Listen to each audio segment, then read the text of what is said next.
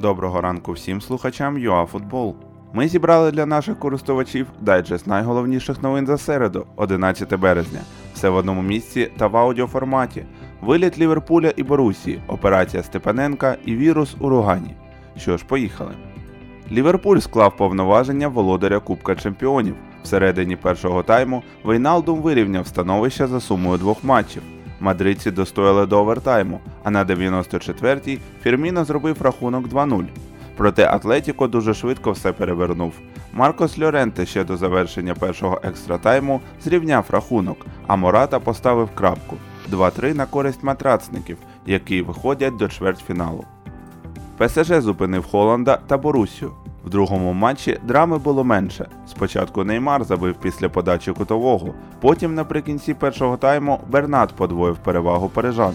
Як не намагався Дортмунд, однак зламати захист ПСЖ цього разу ані Холланду, ані будь-кому іншому з гравців Борусії не вдалося.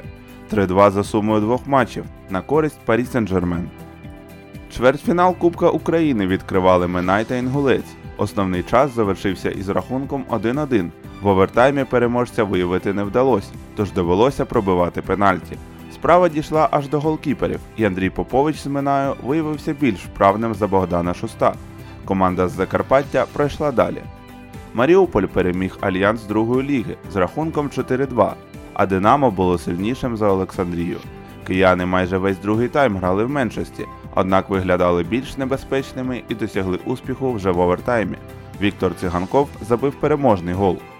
Матч Десна Ворскла відбудеться в четвер.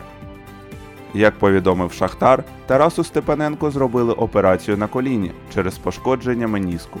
До гри опорний хавбек орієнтовно повернеться через місяць. Це означає, що Степаненко не допоможе Шахтарю в протистоянні з Вольсбургом, а також збірній Україні в контрольних матчах з Францією та Польщею. Про коронавірус. Найближчі тури УПЛ першої та другої ліги пройдуть при порожніх трибунах. Аналогічні заходи раніше були впроваджені в Іспанії, Німеччині, Франції та Італії, де чемпіонати призупинили. У Південній Америці скасували початок відбору до чемпіонату світу 2022, запланований на кінець березня. У четвер не відбудуться два матчі Ліги Європи Інтер Хетафе та Севілья Рома.